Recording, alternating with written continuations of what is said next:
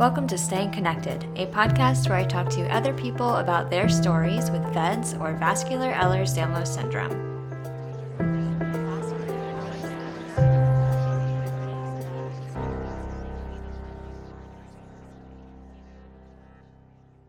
Everyone, and welcome back to Staying Connected. This is your host, Katie, and before we get into the show, I want to remind you that the views, information, and opinions in these podcasts are those of the individuals involved and do not represent the opinions of the Marfan Foundation. The Marfan Foundation is not responsible for and does not verify for accuracy any of the information contained in them, nor does the information constitute medical or other professional advice or services. This show is not produced by or affiliated with the Marfan Foundation or the VEDS movement. I hope you enjoyed the last episode featuring Otto Nitschmann, who was diagnosed with VEDS at 30 years old after a splenic artery rupture. In this episode today, we're going to talk to Grace Ehrbar, who was diagnosed with VEDS after a spontaneous bowel perforation when she was 12 years old. In this interview, Grace will share her experience with that bowel perforation, as well as what it was like dealing with her VEDS diagnosis from childhood and now as an adult. Thank you, Grace, for sharing your story with me and with everyone on the podcast. Before we go over to the interview, if you like this show and you want to support it, consider joining my Patreon. For just a few dollars a month, you can make sure this show continues to reach people around the world with real life stories about VEDS. You can join the Patreon at patreon.com slash translucent1. I really plan for this show to always be free, so don't worry. Even if you can't support it financially, you can still help support the podcast and make sure it reaches people around the world by sharing it with people you know. Thank you so much for your support. Let's go ahead and go to the interview with Grace.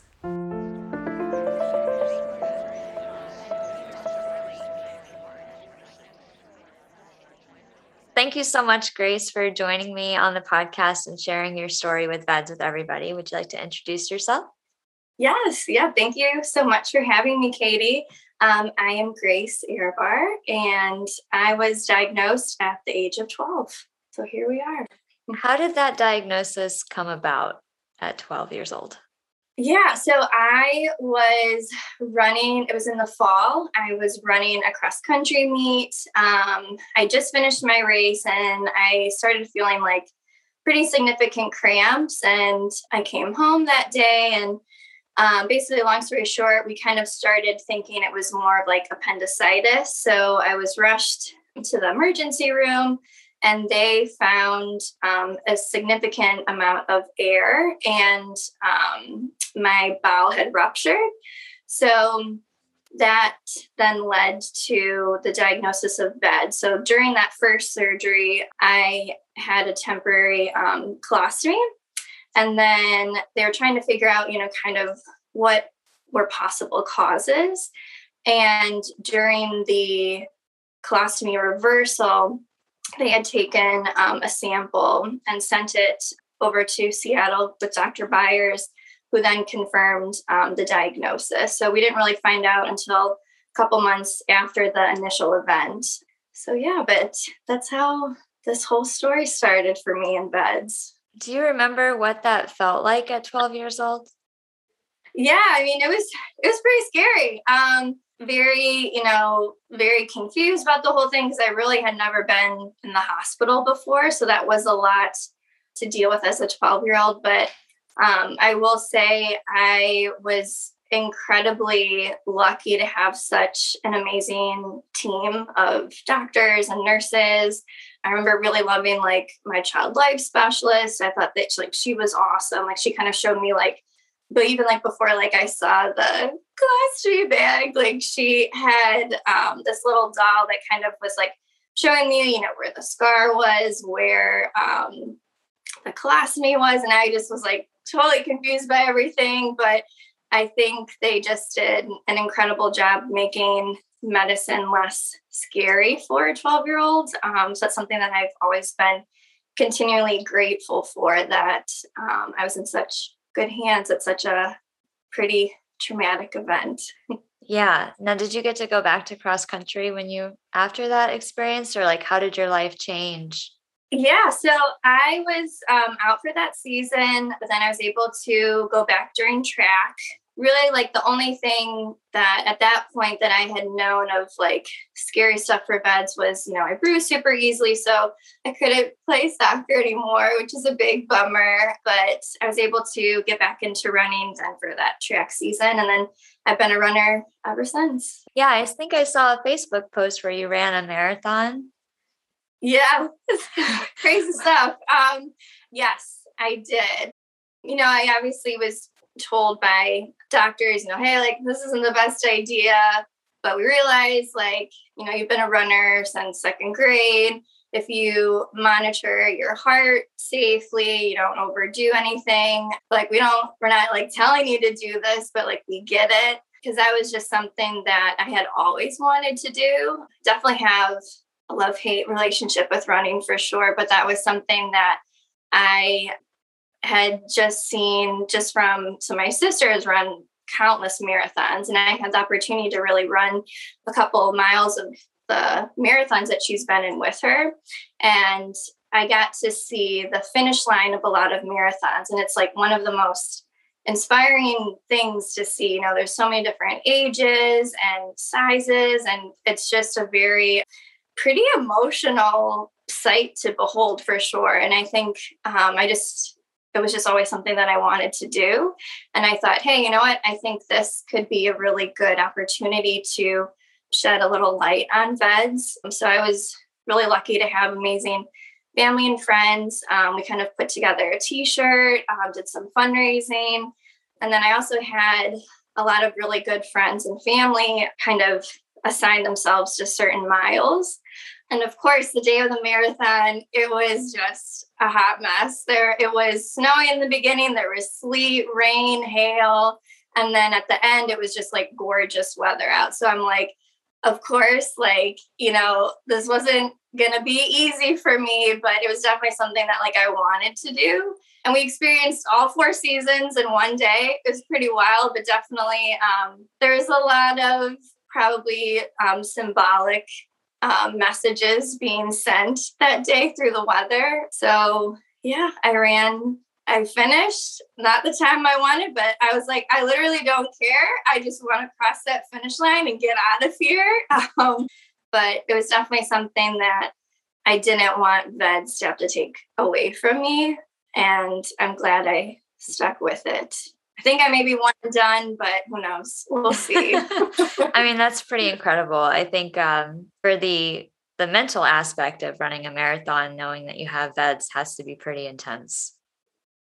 Yeah, it was, and I think um, you know I've been very open with my close friends and family, and that's why it was so nice to always have like I never was running alone, um, you know, literally and like figuratively as well too so I, yeah, I just, I just have been really lucky when it comes to that too. But yes, there is definitely a mental aspect for sure. And I can definitely be stubborn. And this was a case of where my stubbornness won in the end. I'm like, oh, I'm doing this. I don't care. Like, it'll be fine.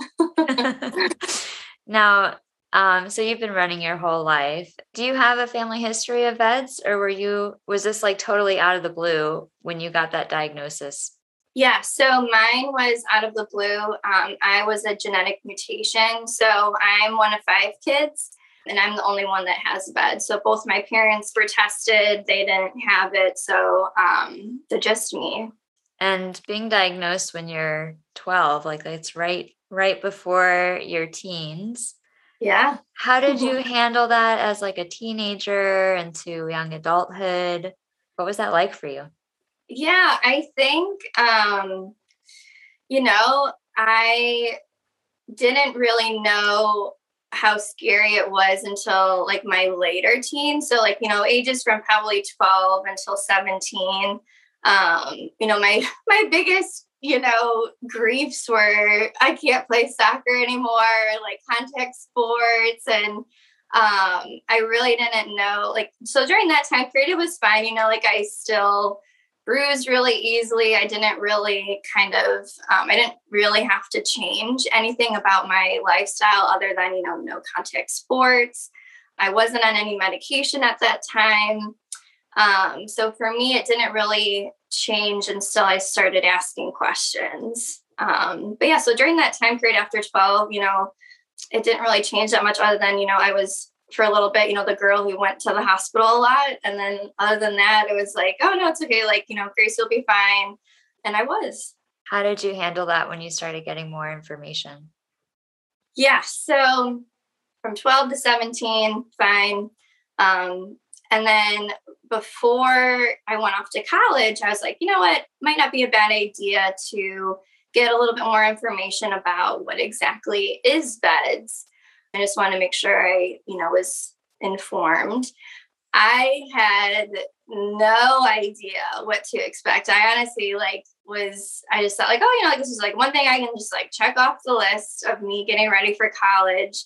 Um, so I met with a geneticist. I was with my mom, and one of like the big things was her, you know, saying like, oh, and like I'm sure you know about the life expectancy, and I'm like, what? Like, what are you talking about? And she's like, yeah, you know, right now we're looking at like 48 years old, and I like I had never felt just so outside of my body when I during that appointment. Like it was a very um like I don't even know how to further describe it other than I just didn't feel like I was in my body anymore. Like it was just like, no, like there's no way, like she has to be talking about someone else. And then she kind of was starting to, you know, go down the list of other things that could happen. And I just became like mute. I didn't talk the rest of this appointment. I didn't talk during the car ride home. And um, so that was not the best way, but I don't think there would ever be an easy way to be told how severe this disease is. Um, so then from that time period, I went into my denial stage for sure. Like I was like, I don't want to touch this. I don't want to peel back the curtain. I don't want to look underneath the rock. Like, no, like this, I need, I basically just like went into survival mode, like when it came up with VEDS. And like, um, I know like there's like one example where like my mom was trying to be so nice and like she got me like a t-shirt from like a donation she had made for one of the organizations and I I'm normally pretty like, you know, calm and nice. And like I took the shirt and I remember just like throwing it. I'm like, no, like, no, no, no, thank you. And I think from then that was like a signal of like, okay, like like nobody in my family really talked about it with me. I'm not sure if they talked about it on their own. I'm assuming they were because you know they are so caring and considerate. But I really didn't talk about it then until my 20s. Like I was in my denial stage for sure. so that lasted a few years. Yes. Yes, it did. so did that last like all the way through college or what did you go to college for? So I went to college at the University of Toledo. I majored in recreational therapy with um, the intention of becoming an occupational therapist. So I really started opening up my senior year of college. I had such an amazing group of friends that I had created up until then. And it was just something where they um, were kind of starting to piece a couple of things together. Like, you know, like Gracie bruises just really, really easily. Like, there has to be like something else going on. Um, and I just like would never talk about it. And um, so I like had a really good sit down conversation with um, my roommates at the time. And that was when they kind of really started for me to be okay with talking about it. Up until then, like I had talked about like separately with other closer friends and family members. But that specific instance, like when I was a senior in college, I'm like, okay, I'm about to, you know, enter into the real world. So I was like, you know what? I think I need to peel back that curtain and look underneath the rock. And I think I need to start like looking at this because I don't want this to be something that um, just like festers. Um, I think for me, it's the hardest seeing their faces. It's like you're telling them, like, I'm dying tomorrow. Like, it's so hard to take a bit of your pain and give it to someone else like i'm sure like you've probably experienced that too katie and it's it's it's very very tough that's why like i keep a lot of things to myself but i think it was just being respectful because like they they knew something. Like they definitely like knew something was outside the ordinary. So i'm like i need to be respectful to them and be truthful. But it's it's a very very tough truth it is. So that's kind of when i really started to sit with it and be like okay i'm i think i'm ready now to be a little bit more open and how has that been for you then like since then like how have you handled it like years go by how does that change for you for me i need experience to teach me how to handle this. Like I needed um, I needed certain people in my career. I needed certain pe- like certain patients I've worked with. I've needed certain teachers to kind of um, like a message that they say or a conversation I have that leads me to be like, okay, you know what, like it's okay for me to start to be open and to start like this isn't totally the end of the world. Like there are things that like i can still do or that um you know like obviously like a lot of my life goals and dreams were have been edited dramatically for sure um but that does not mean like i'm stuck so for me i just have had a lot of little life experiences along the way that have helped make it a little bit easier for me to kind of unpack the veds box for sure. yes. I love the way that you put that unpacking the veds yeah. box. yes, it's a big box. Yes. it's a big box. So you're in the medical field. Yes. And you talked a little bit about how, you know, you've needed certain patients to help you kind of unpack that box, if you will. Yes. Talk a little bit more about that. Like, you know, how have your patients impacted you? Have you have you had difficult times maybe seeing yourself in another patient or how is that like being a medical provider? Yeah, so I started off my career um, working in the geriatric setting, which I absolutely loved. So I think that was probably the gentlest way for me to start off being a therapist. I learned so many amazing life lessons from them. They don't sugarcoat anything, they are just very open. And I think I learned a lot of lessons from them, kind of being like, you know what, like, you, like, you, like, we can get through anything. They kind of like gave me a perspective of, yeah, like, if you are dealt a really rough hand, that doesn't mean that you quit, like you have to keep going. Um, so that was a really great start in my career. And then, yes, like, I mean, throughout, like, I did a field work in acute care, and I have worked with um, younger patients more around my age. And the one that really, really startled me, I was working with a girl right around my age who had experienced a stroke and that really i was like oh my gosh like because it's hard to not see yourself in them because like i so i've been living with a pseudoaneurysm a couple of them for probably maybe like seven years now so like that's always in the back of my head of like hey that could rupture it could so at that instance when i was working with that patient i was like okay you are not Gracie with VEDS right now, you are Gracie, the OT. So I really had to, I still do, I have to compartmentalize and separate myself, or I'm not doing my job.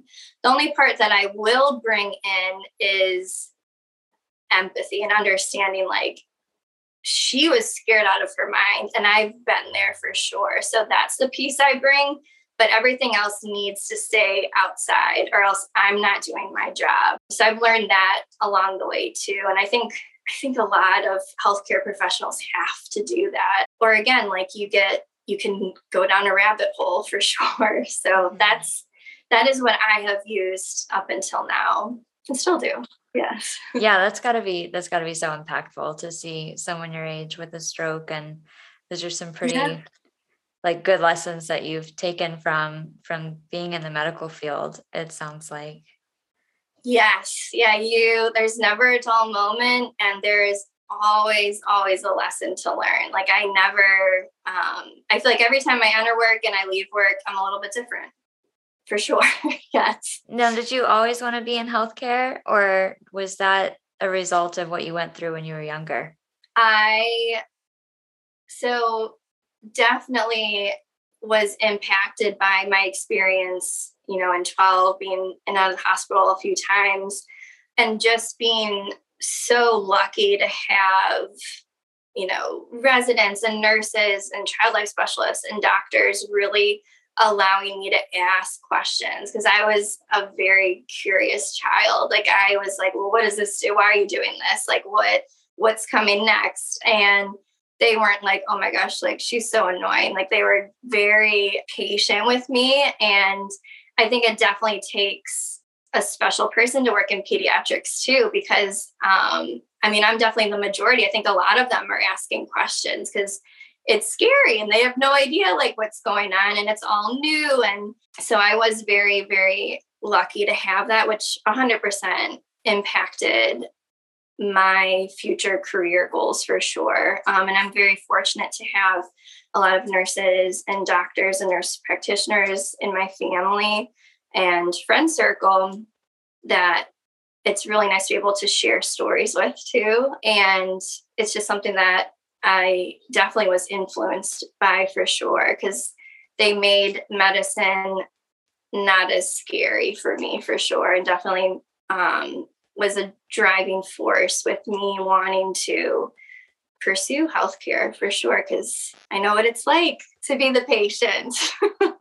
yeah, that's so cool that that like really inspired you. Yeah, yeah, I think there's a good amount of um, VEDS patients in healthcare. I feel like I remember seeing a post with that before, and it it just it makes sense to me. Mm-hmm. yeah, I definitely know a handful. So Tell me a little bit about um, other things that you've done to raise awareness since you kind of like opened this VEDS box. Sure, yes. Um, so I was really fortunate enough to be um, in a campaign for a possible future treatment for VEDS.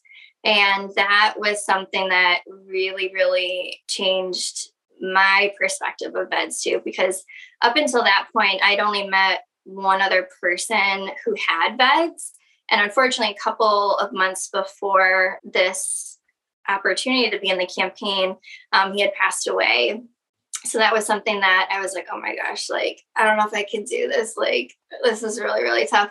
Um, so I was like, you know what? No, like, that's even more reason to. And it was just a really incredible experience. I was able to bring my mom and my sister.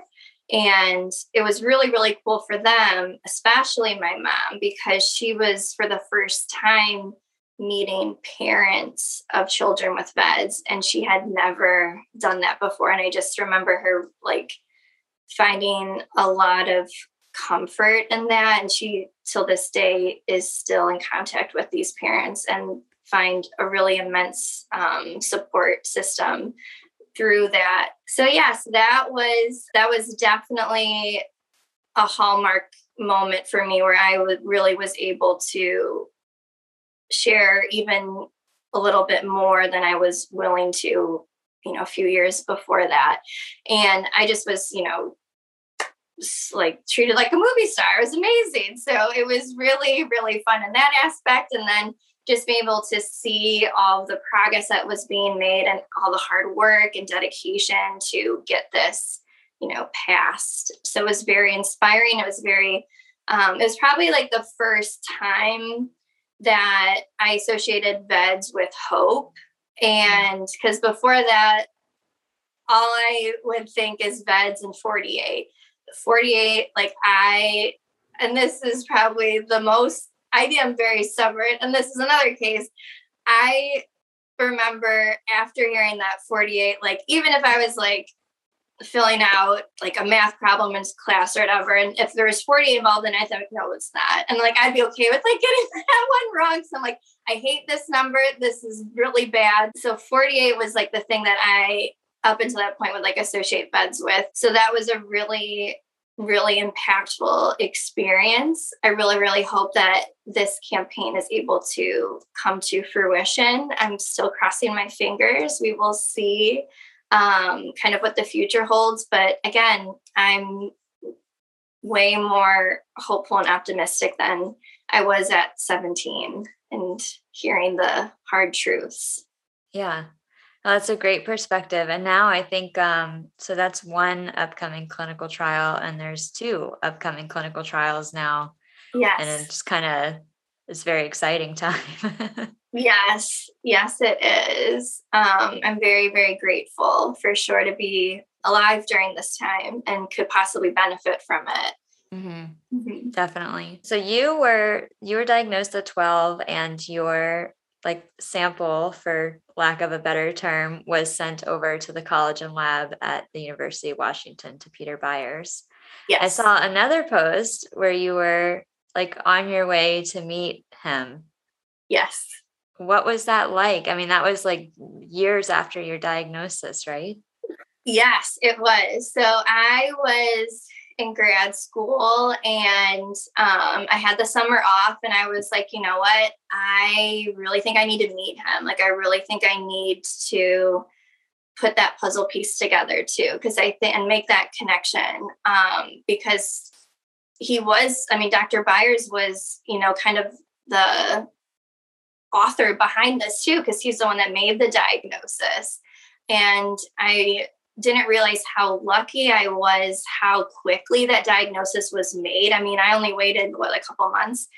And I've heard of people just waiting years to finally get that confirmed diagnosis. So I really was like, you know what, I need, I think I need to meet him. I think that would make me feel a little bit less scared of this. And I just wanted to, you know, go to the expert for sure. So yeah, it was truly um, i started being like really nervous to meet him. It's like meeting like a celebrity or like it was just um, i remember being really nervous but he is just so calm and so reassuring and just so patient. So i'm just a massive harry potter fan and he has a huge amount of Dumbledore like essence in him for sure.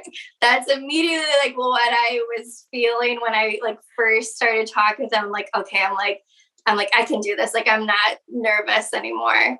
And it was really great. I was able to um, sit down and talk with him for like over close to two hours. It was really, really nice of him um, with my mom and sister and at this point it was a different sister one that didn't come to me for the campaign. So um, and she was one that like so she's younger than me and the one who came to the campaign was older so i was more accepting of that because you know there's just different dynamics of you know older sister versus you know how you hang out with your younger sister. Um, and that was a big step for me because my younger sister you know you want to shelter and i don't want her to hear all the crazy scary stuff that's with that so she really, really wanted to be there. She really wanted to further understand her knowledge base on what this actually is. Um, so that was a really incredibly special moment.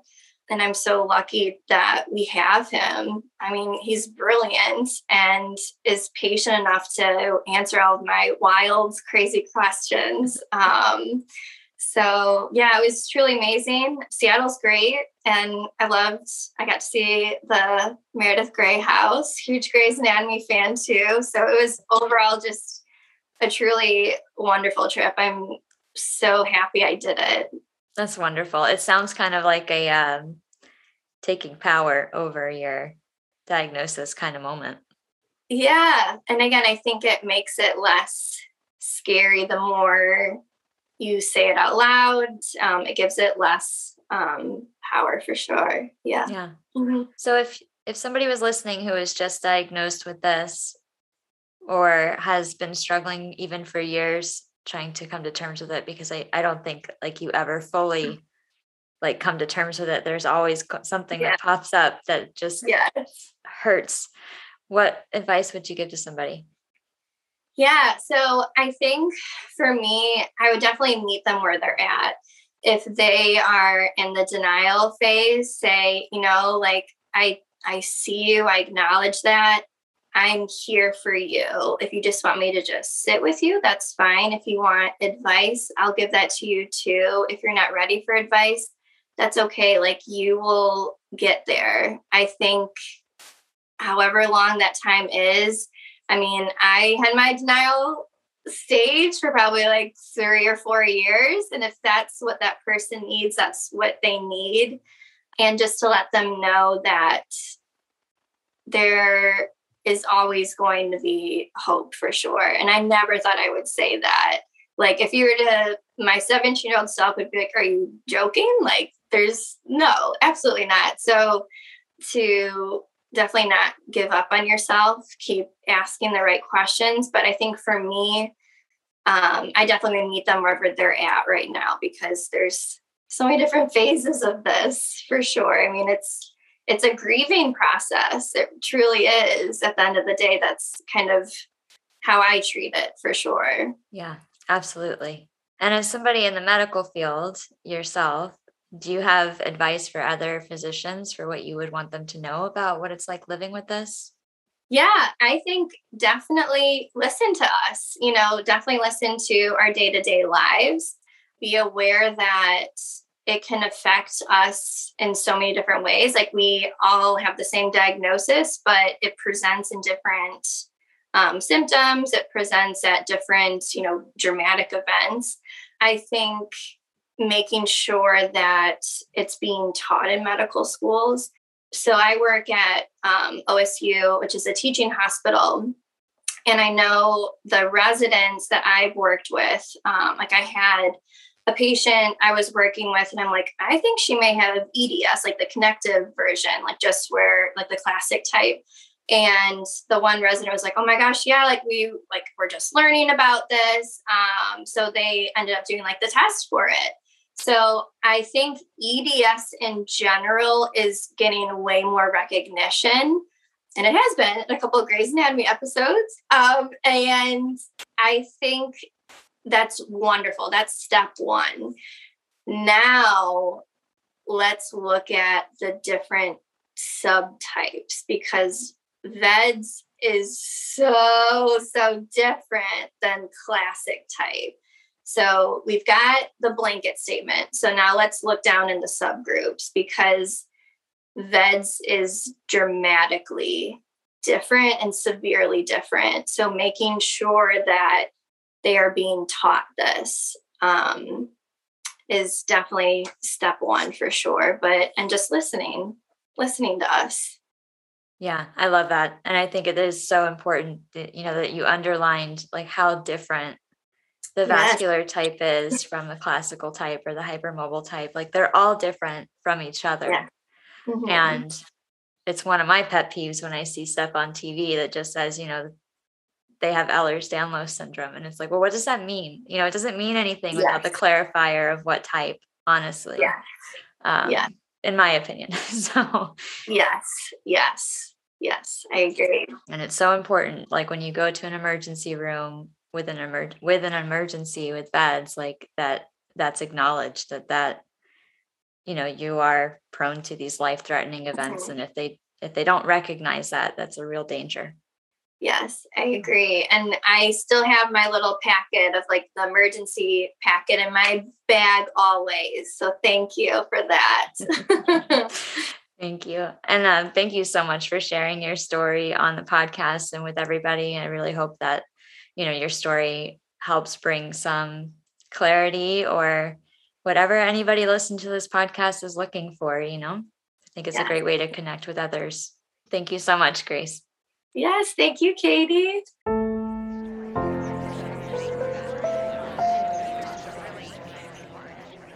Thank you so much, everyone, for joining in to listen to the podcast today. And thank you again, Grace, for sharing your story with VEDS on the show. If you like this show, I hope you will consider sharing it with your friends on social media to help us raise awareness of VEDS together. You can also support the production of this podcast by joining my Patreon at patreon.com slash translucent one. Don't forget to subscribe to Staying Connected on your podcast player so you don't miss the next episode featuring Dominic Corso on May 14th. Thanks so much, and I will see you soon. 嗯。